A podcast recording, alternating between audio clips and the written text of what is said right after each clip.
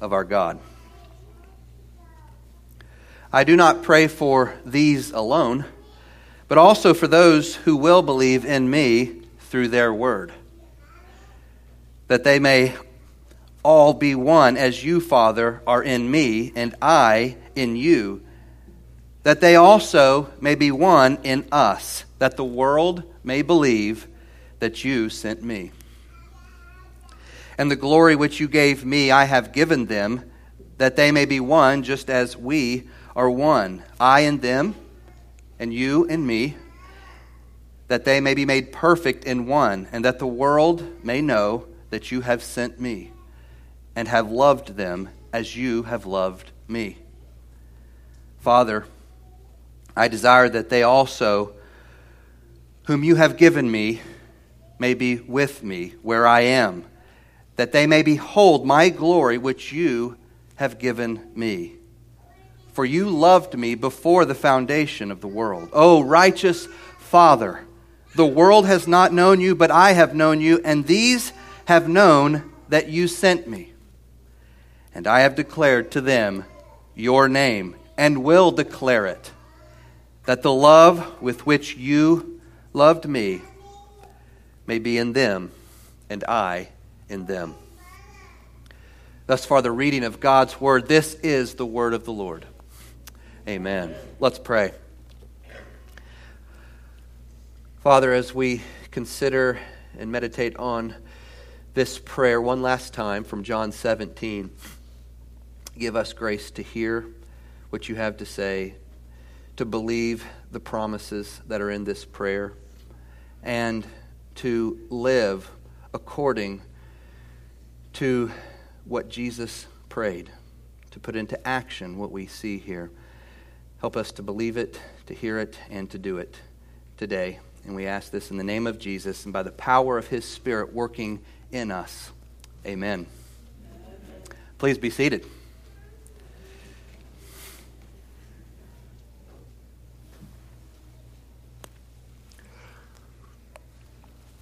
Well, this is the last sermon on John 17. I believe it's the fourth one. After today, we'll be heading into the climax of John's Gospel, chapters 18 to 21, the trial, death, resurrection of Jesus. But here today we consider these last few sentences in Jesus' prayer to the Father. So when we come to John 17, Jesus is on his way to die for us on a Roman cross just outside of Jerusalem. The burden of our sins is pressing down on him as his hour of death draws near. The wrath of God that he was about to bear on our behalf, on your behalf, was already weighing heavy on his soul. And yet before he gets crucified, he stops to pray for us. Just before he receives the stroke of God's justice, he stops to intercede for his church, his people, his bride. He stops and prays for those that he is about to die for.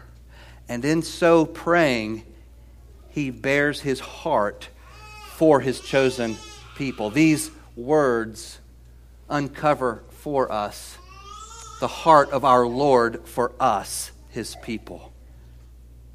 And this amazing prayer is recorded for us in John 17.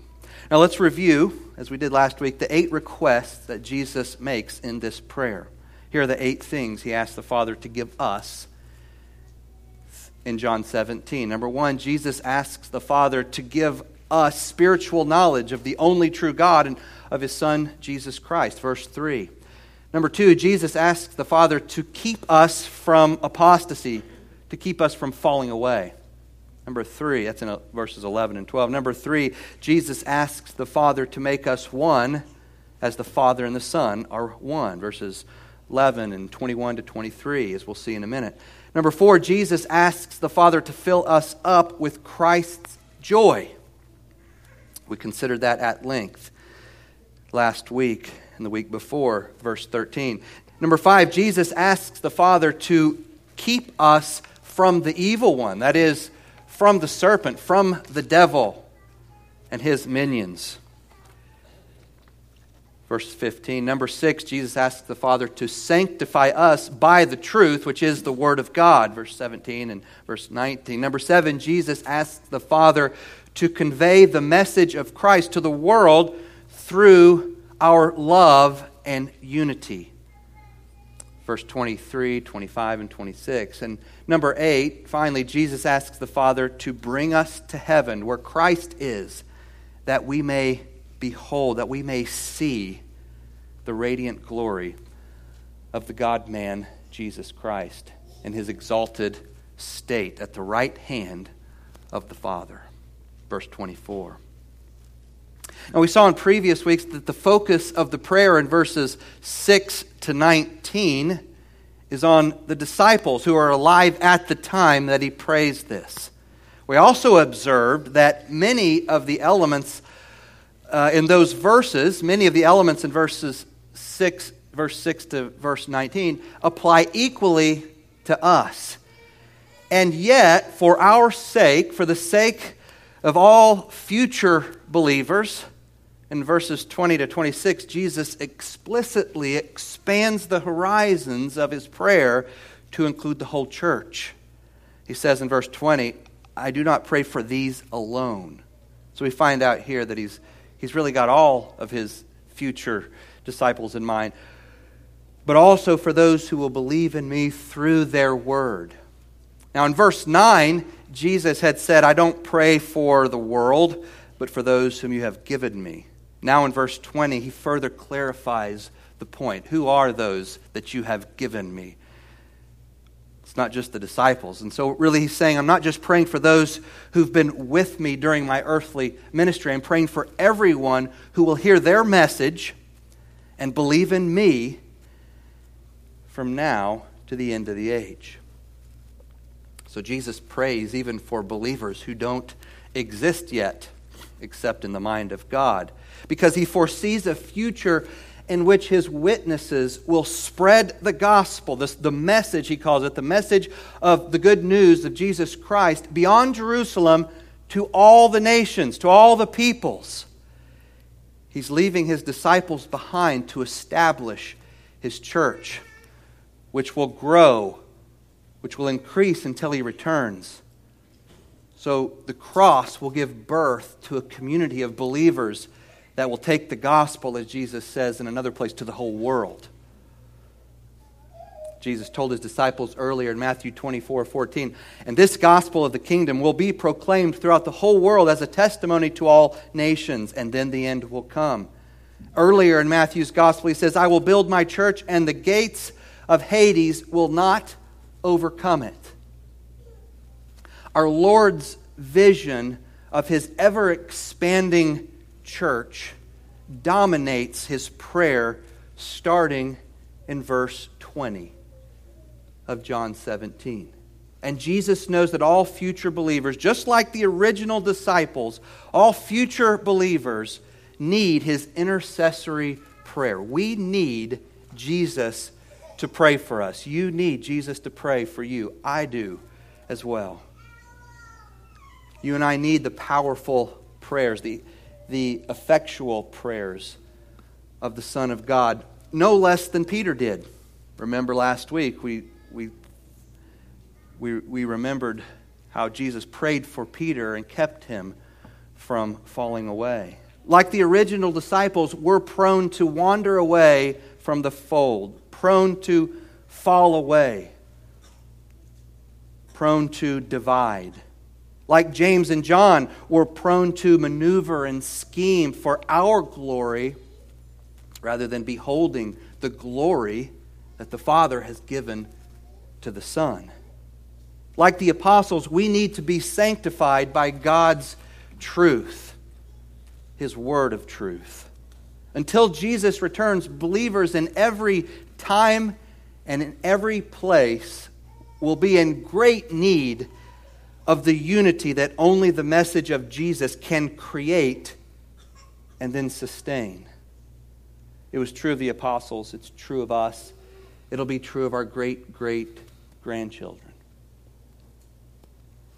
The major theme in verses 20 to 23, first half here of our passage, is in fact Christian unity. But even as Jesus prays for our unity, you'll notice that he looks beyond us. He looks beyond his church to the unconverted world, a world that stands in need of the witness that's produced by our unity, our living out that oneness in Christ. But Jesus doesn't end his prayer by focusing on our earthly duty to live in unity. In verse 24, he transitions.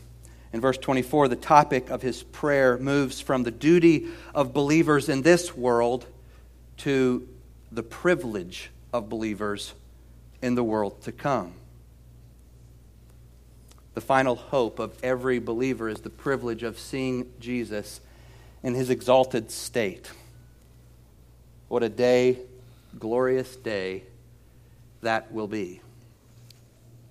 Some of you know that hymn I just referenced. What a day that will be when my Jesus I will see, and I look upon his face, the one who saved me by his grace.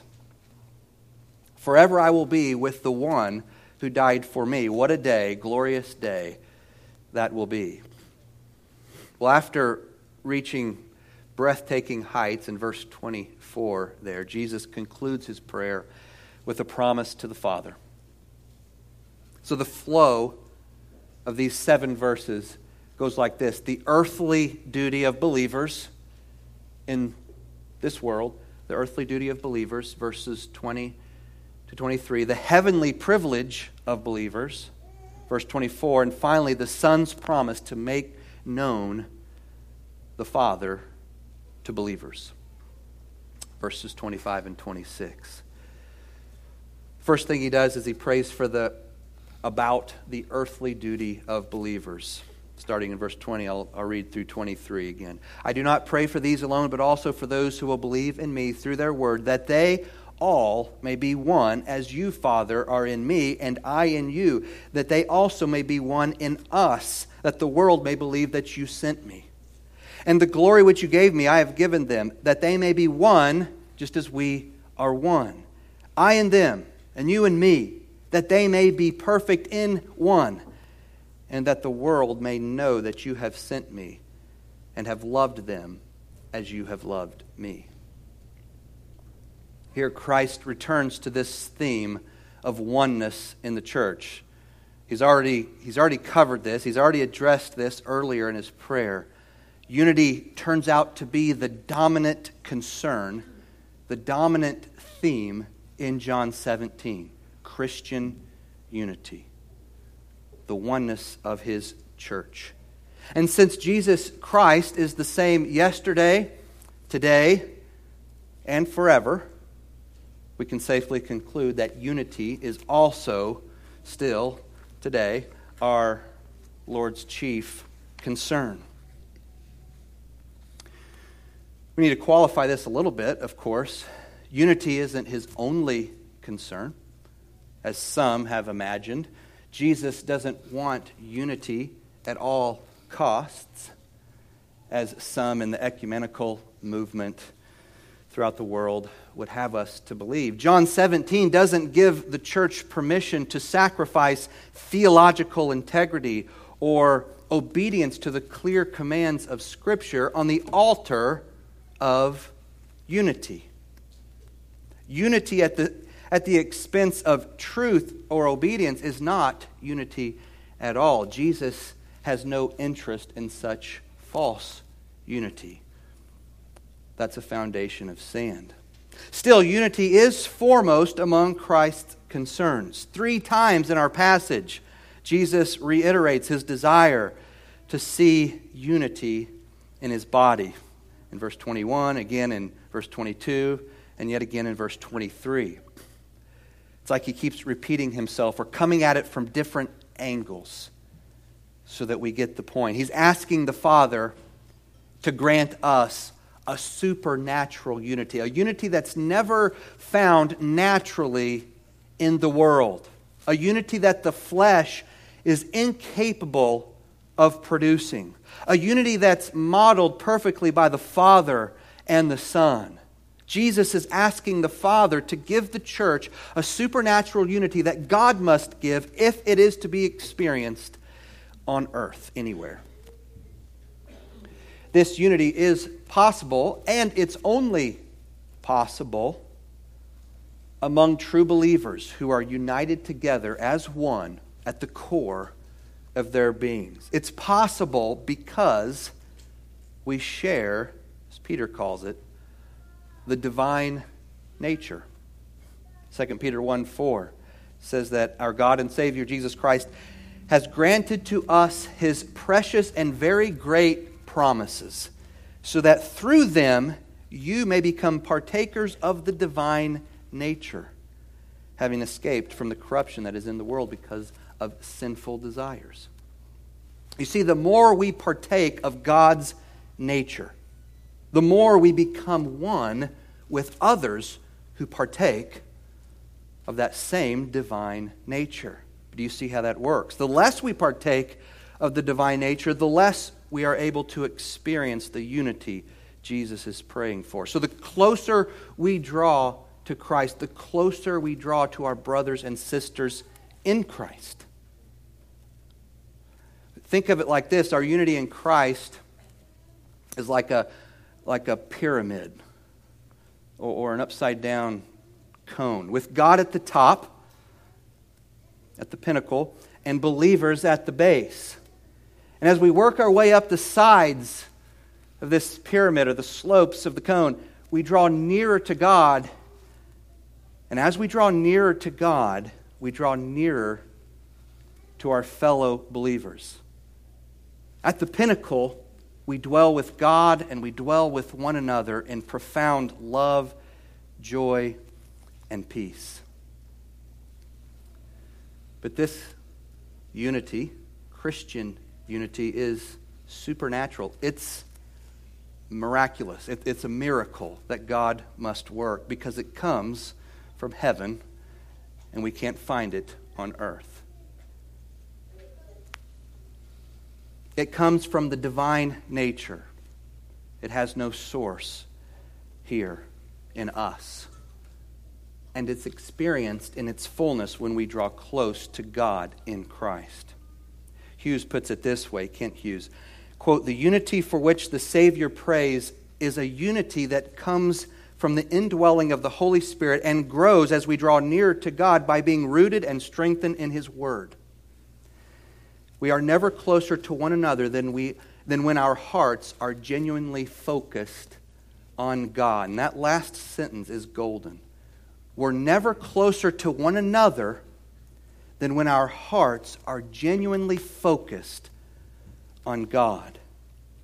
When everyone's heart is centered on God, this unity is impossible. Fights, factions, fractures, and fragmentations happen in the church when God is not at the center and when hearts are centered on something other than God. I'm going to say that again. Fights, factions, fractures, fragmentations happen in the church when God is not at the center and when hearts are centered on something other than God.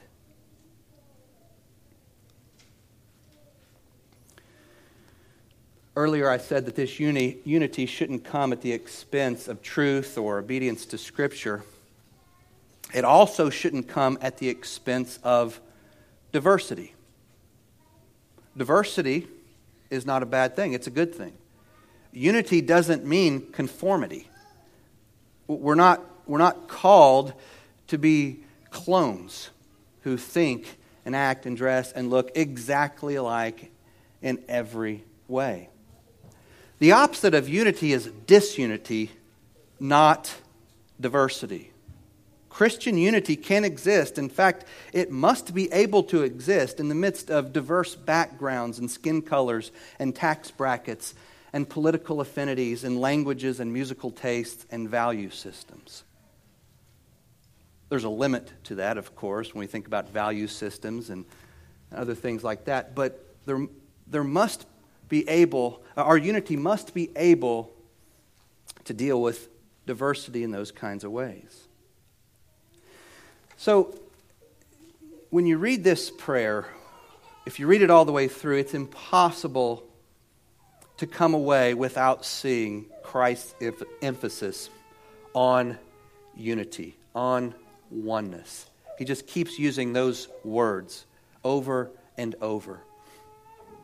It almost seems redundant to us moderns.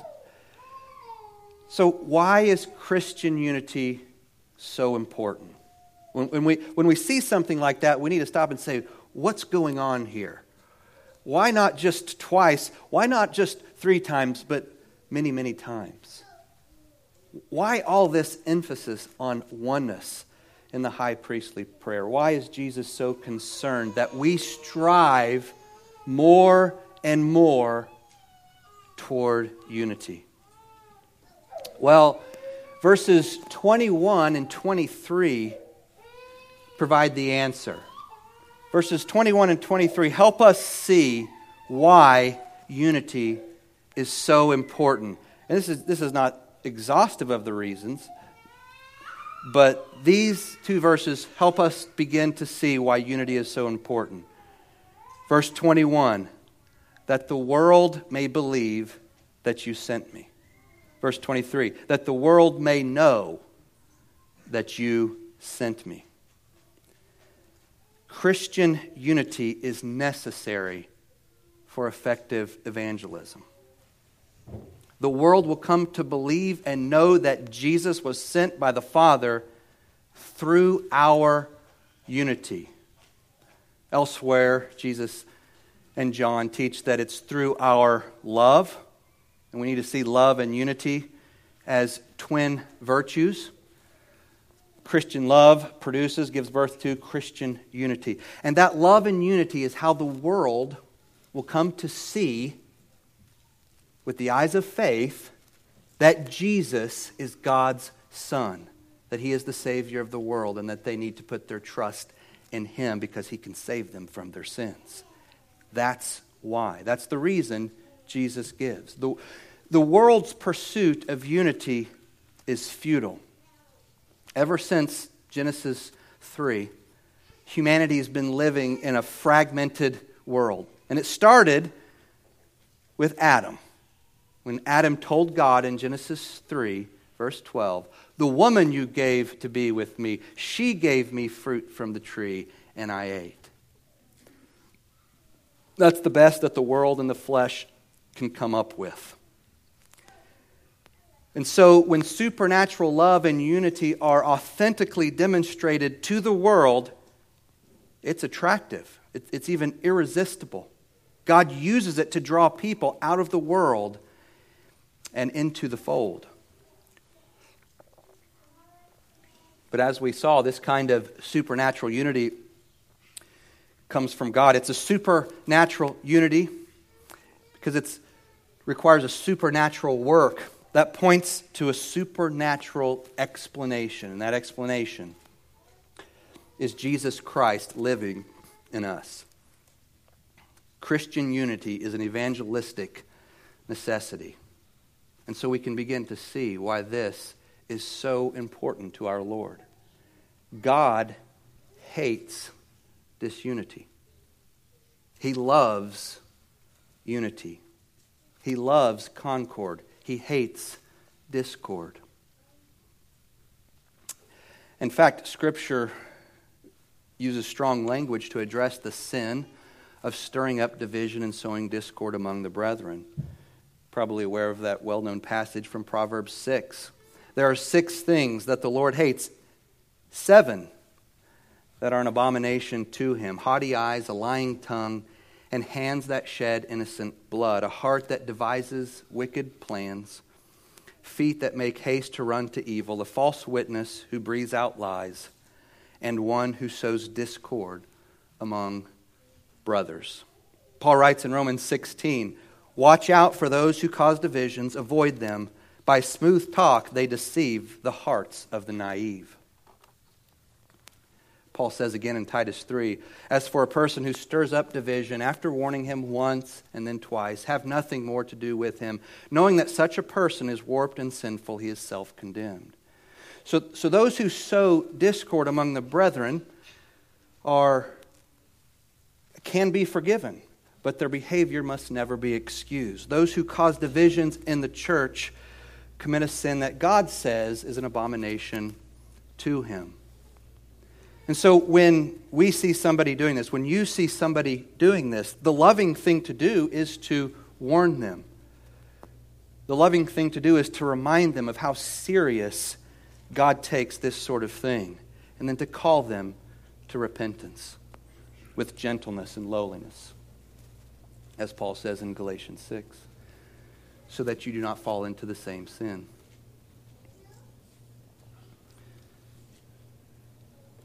So why does God condemn the sin of divisiveness so forcefully? One reason is that there's a lot on the line.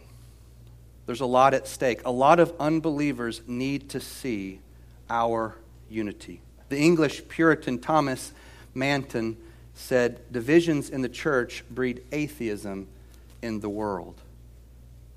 Now, on the positive side, and this is what Jesus is saying, unity in the church breeds faith in the world.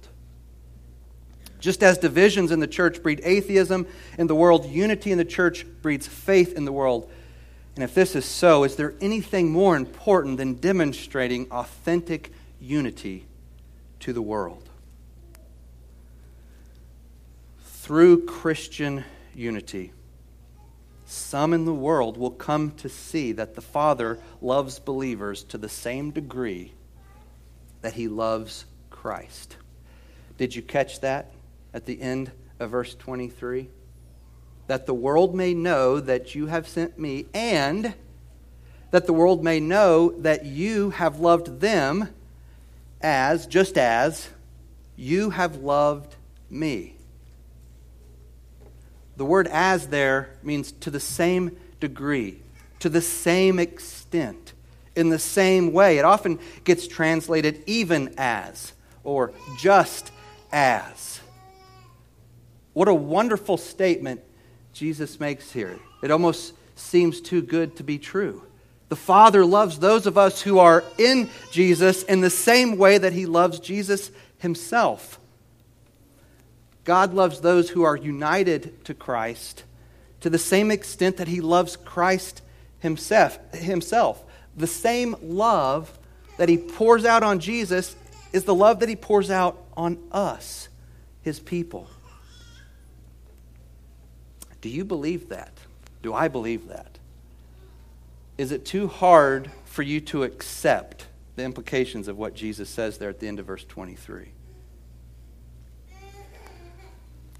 Well, believing this truth will empower your Christian life like nothing else will. Because believing this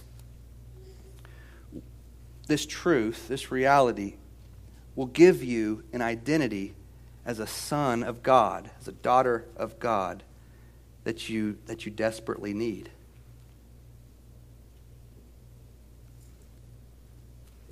Accepting God's unmitigated love for you in Christ will help you to soar to new heights. Because the thing that you need most of all is to know that you are a son or a daughter who is the object of the Father's love to the same degree that God the Son is the object of the Father's love. You are a son or daughter who is the object of the Father's love to the same degree that the Son of God is the object of the Father's love. Every one of you, every one of us, needs to know that neither death nor life, nor angels nor rulers, nor things present nor things to come, nor powers nor height nor depth, nor anything else in all creation will be able to separate us from the love of God in Christ Jesus our Lord. Not only are we recipients of the Father's infinite and eternal love, Jesus says we're also the recipients of his glory. At the beginning of verse 22, Jesus says, "And the glory which you gave me, I have given them." In what sense do you possess the glory of Christ? Again, it seems too good to be true that we're going to experience the same glory we are already experiencing, and will experience the same glory that the Father has bestowed on Jesus. Well, Leon Morris writes this in his commentary about this glory that we possess. Quote, "Jesus now says that he has given his followers the glory which the Father gave him. That is to say, just as the true glory was to follow the path of lowly service culminating in the cross, so for them the true glory lay in the path of lowly service wherever it might lead them." End quote. In other words, true glory is found in no other place than in the way of the cross. Enduring the hostility of the world is our glory, not our shame. Walking as suffering servants is the path to our triumph, not to our defeat. We must not become so triumphalistic that we fail to see the glory in suffering and being mocked even. The Scottish Bible scholar William Barclay put it this way, quote, "We must never think of our cross as our penalty. We must think of it as our glory. The harder the task we give a student or a craftsman or a surgeon, the more we honor him. So when it is hard to be a Christian, we must regard it as our glory, as our honor given to us by God." End quote. And it just so happens that this path to true glory, our cross, is also the path to true unity. Humble service, humble cross-bearing, not only produces glory, it promotes unity in the church. That's why Paul wrote to the saints in Philippi, "Do nothing from selfish ambition or conceit, but in humility count others more significant than yourselves. Let each of you look not only to his own interests, but also to the interests of others. Have this mind among yourselves, which is yours in Christ Jesus."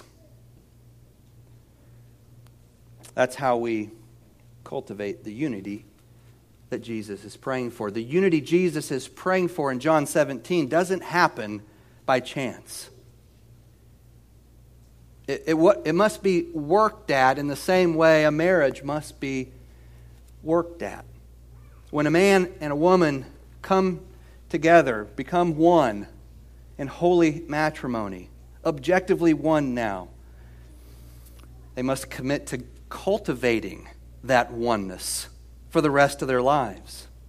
Yes, they've become one objectively through the ceremony and the consummation, but they must subjectively become one in experience for the rest of their lives. It doesn't happen automatically. It doesn't happen without effort. They must commit to loving each other the way God has loved them. They must commit to doing concrete, planned things that expand and deepen that oneness that began on their wedding day. Things like spending regular time together and forgiving each other quickly and readily. The same is true of the unity of believers. We must be committed to exercising genuine love.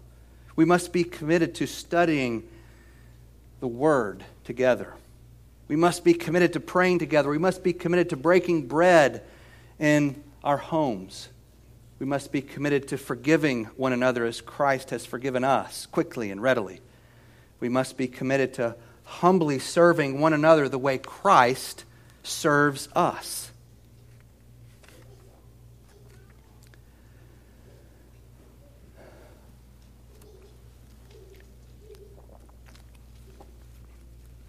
After talking to his father about the earthly duty of believers in verses 20 to 23 and the heavenly privilege of believers in verse 24.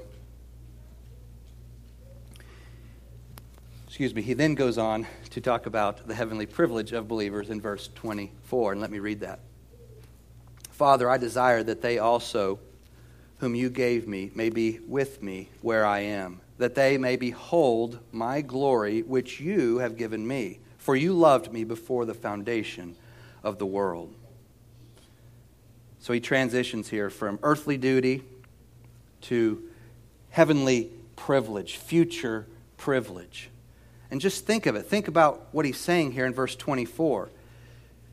Think about what's going on here in the heart of our Lord. Just hours before his crucifixion, Jesus expresses his heart's desire for you to be with him in heaven and to behold his glory.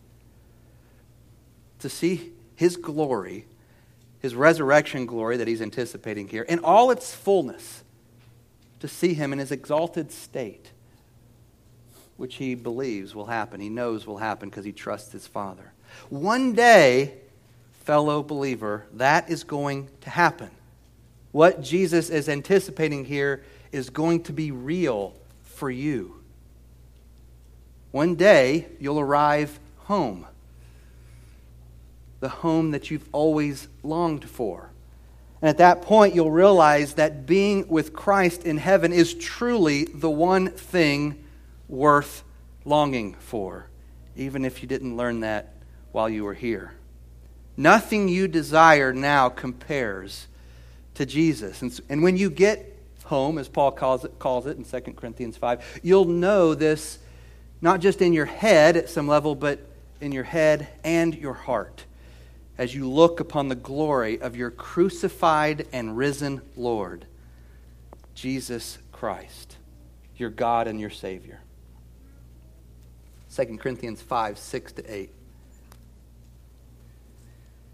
So we are always of good courage. We know that while we are at home in the body, we are away from the Lord. For we walk by faith, not by sight. Yes, we are of good courage. And we would rather be away from the body and at home with the Lord. To be at home with the Lord is to be with Jesus and to behold the glory that the Father has given him. A glory that Jesus attained by way of the cross. Are you looking forward to that? Do you long for that? Do you want anything more than that? What a day, glorious day that will be.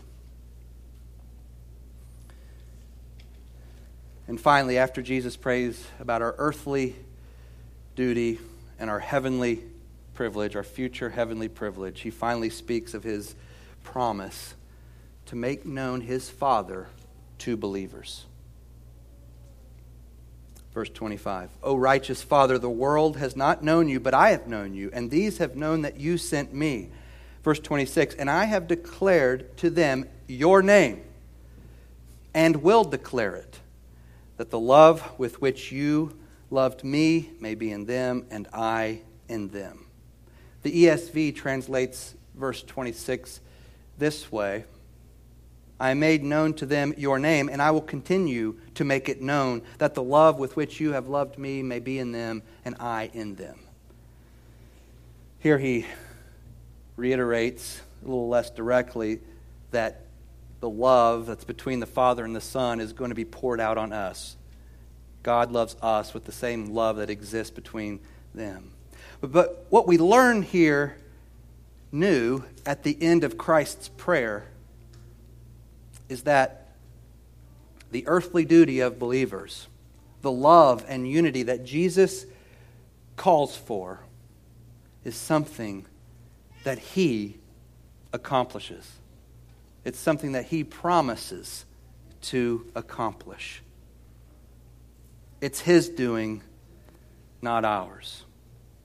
When we see it, when we do it, when we experience it, it's God's working in us so that we do and we work according to his will.